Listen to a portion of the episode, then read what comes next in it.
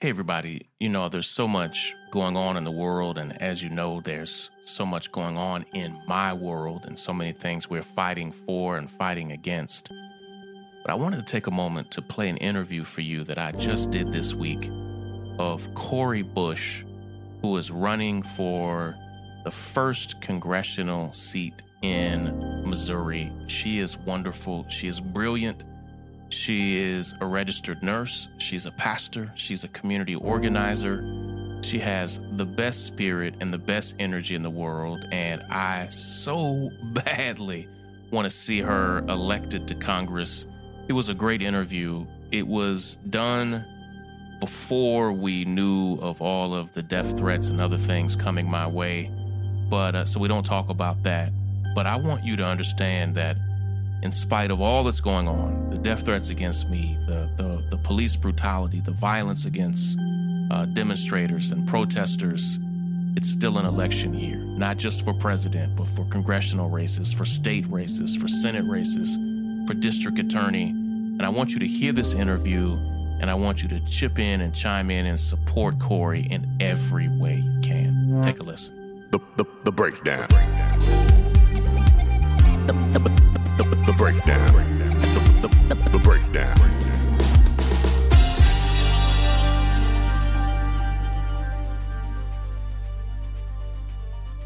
I tell people all the time that, you know, and I've seen this said, and I think it's one of the most beautiful things that I've seen come out over the past few weeks. It's being black in America is beautiful. It's it's not being black that's hard. It's all of the things around it. And all of the pressures, all all of the the fights and struggles uh, around what it means to be black in America. Being black in America is beautiful. It's that you also have to daily be in so many fights and so many struggles just to keep your head above water. And so um, there's a part of me sometimes that when I ask some, like, I actually wanted to know how you were doing. And so when I asked, you know, there's a part of me that sometimes wonders, like, should I stop asking people how they're doing? Because it's, no. yeah, right. Because, but if you really want to know, you, you should, we should be checking in with each other. And so, um, yeah, I'm, I'm glad your head is above water. I know, I, I know there's so much going on there in the whole state of Missouri. And, you know, it's, I have some friends that call Missouri uh, Northern Mississippi. I, I get it. Yeah. And, you know, like people that haven't been there and don't understand the systemic inequality and problems there may not understand why people would call it Northern Mississippi. But, Cori, if if you don't mind, can you tell our audience a little bit about who you are, beyond the fact that you are running uh, for the Missouri one congressional seat? Who are you and why did you decide to run for that seat? Uh, sure. So um, going back to what you said about, you know, people calling Missouri like the Northern Mississippi, one thing that people, um, a lot of people uh, call Missouri the South.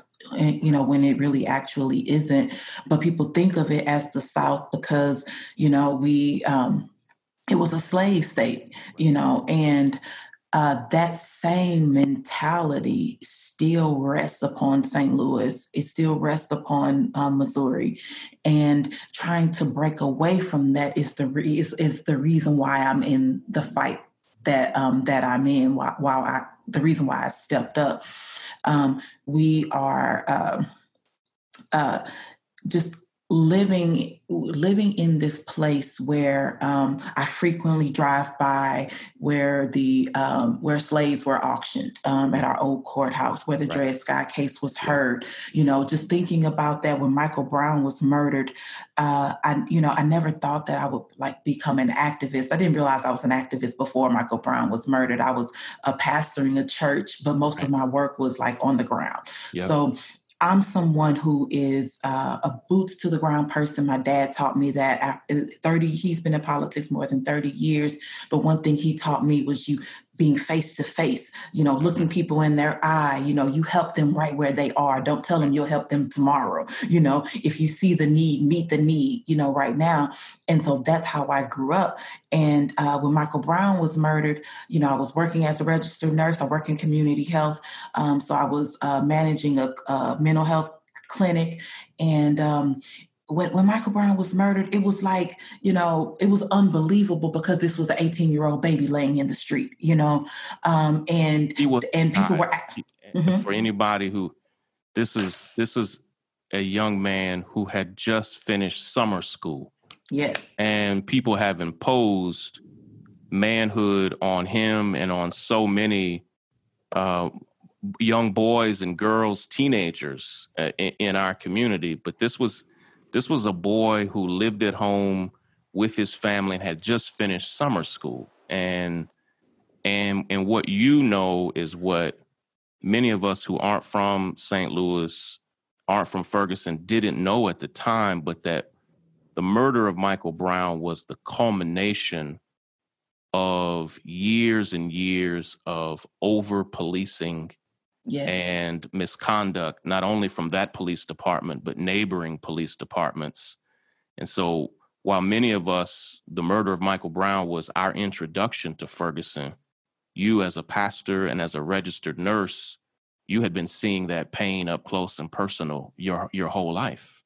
Yes, but I did not know, like so many others, not only in Missouri, but probably across the country, we didn't know we could speak up. Right. You know, we didn't know we had, we we could fight back um, like that. That was a thing because you just kind of, you know, I think we were all in a place of you just kind of accept that this is the law. This is the way right. law enforcement is. This is how is. it is. This is yes. how it is. This is how it's always been. Absolutely. Right? See, I grew up in Kentucky and um, like, I haven't. I, I moved away and went and moved to Atlanta to go to college, and, and my wife is from Kentucky too. And when we go back home, sometimes it pains us to see problems. I'm forty now. To see problems that existed when I was fifteen and sixteen, that they're still there. Like that they they exist in the exact same form and substance.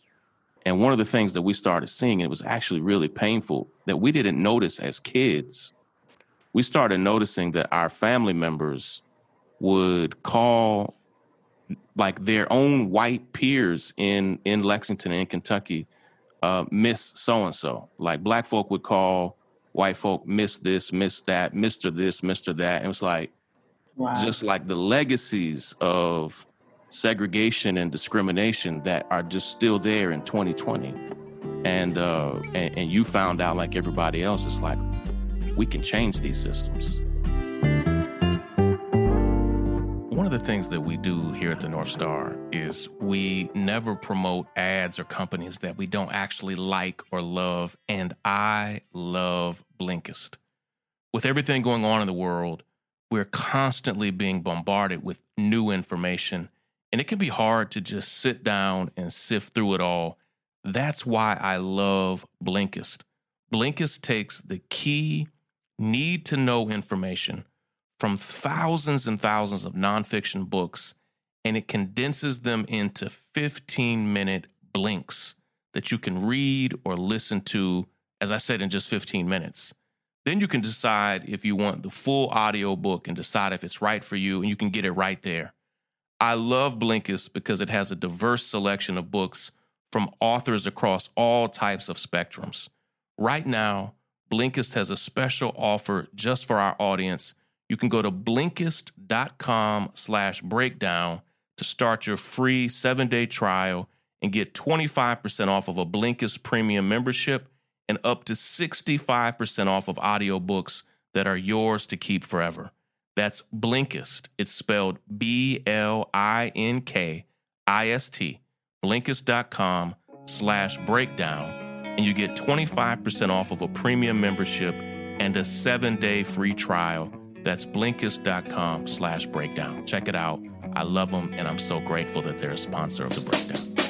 Break, break, break it down. Break it down. Break, break, break it down. Break it down. Break it down. we can change these systems. Absolutely. Yeah. Um, but I learned that it takes uh, people in every different facet of society and every different piece of work in order to really make that change happen.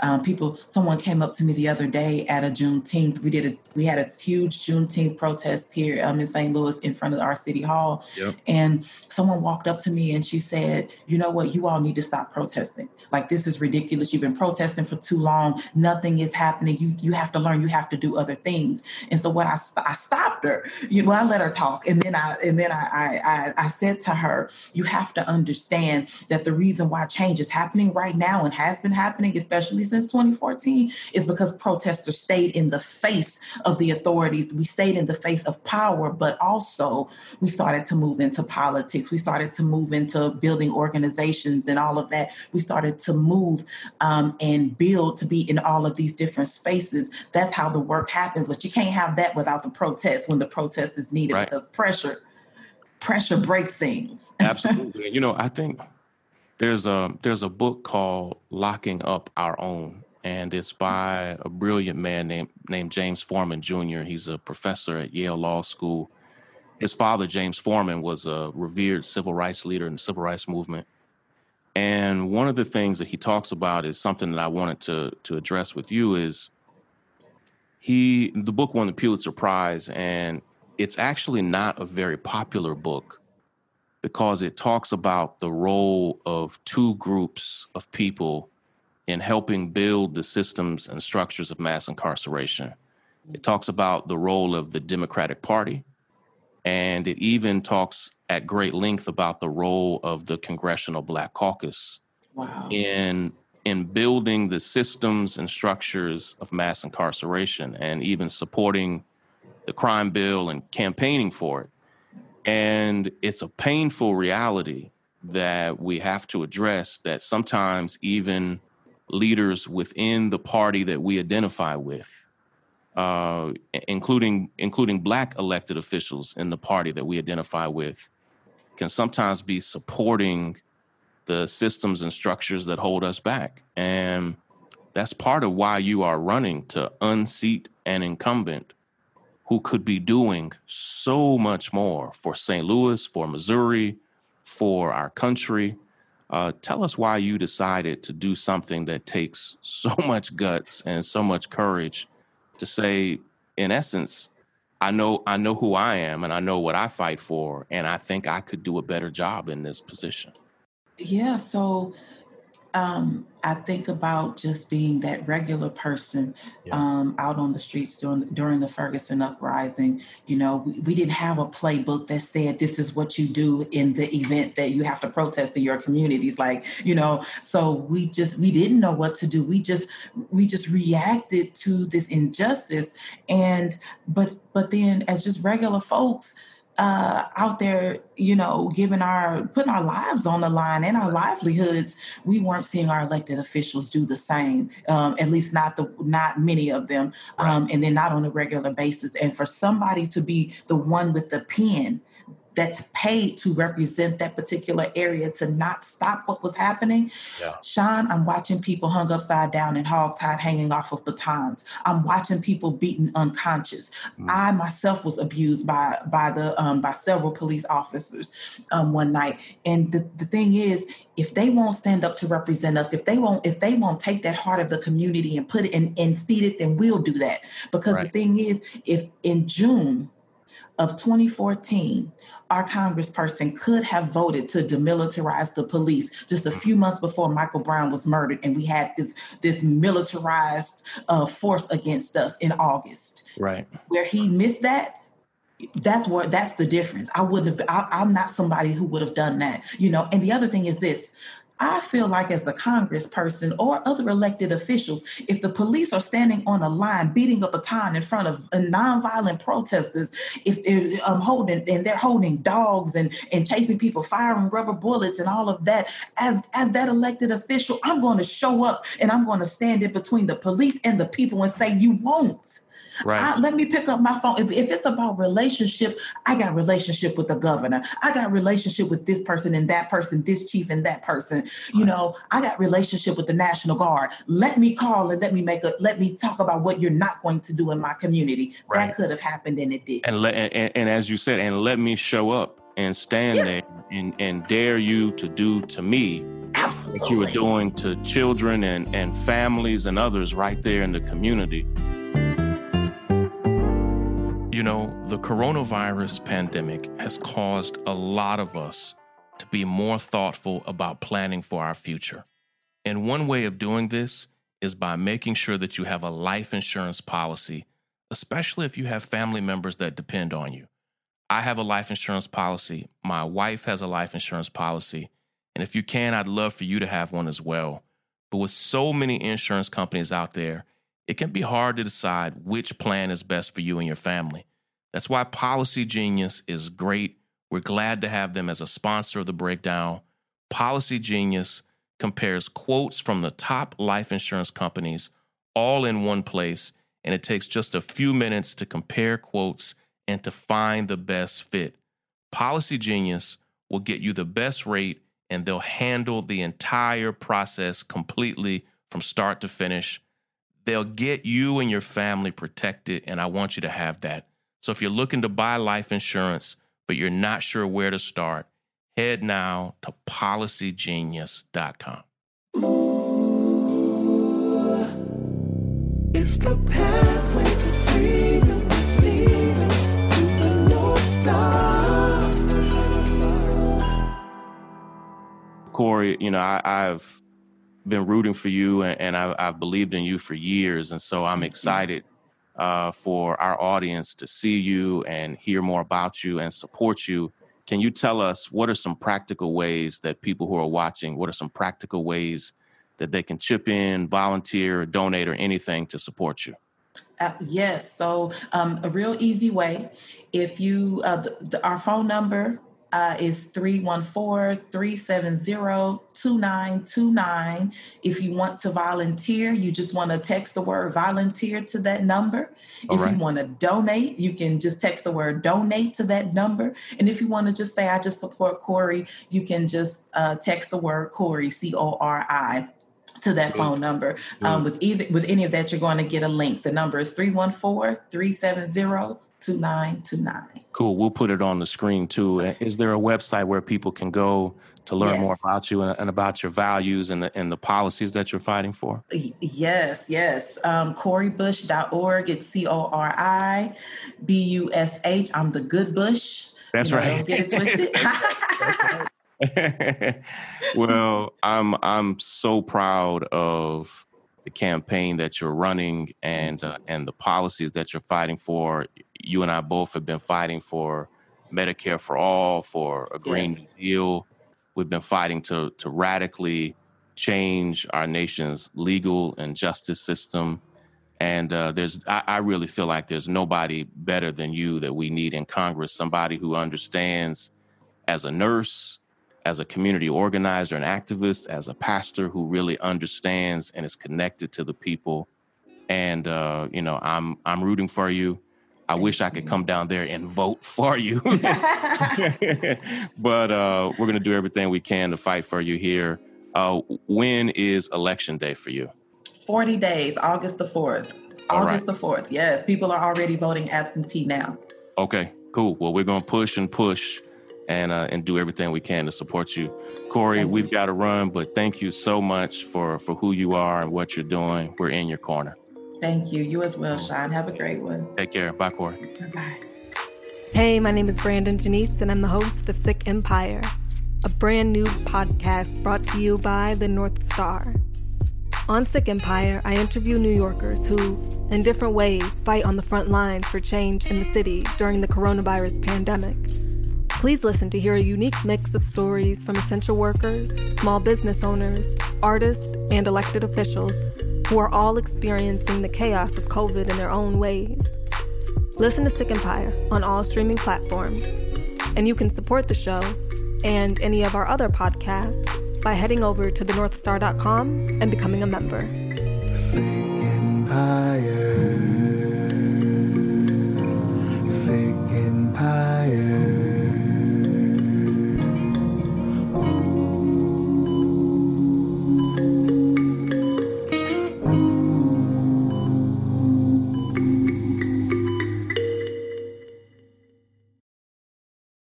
it down. Break, break, break.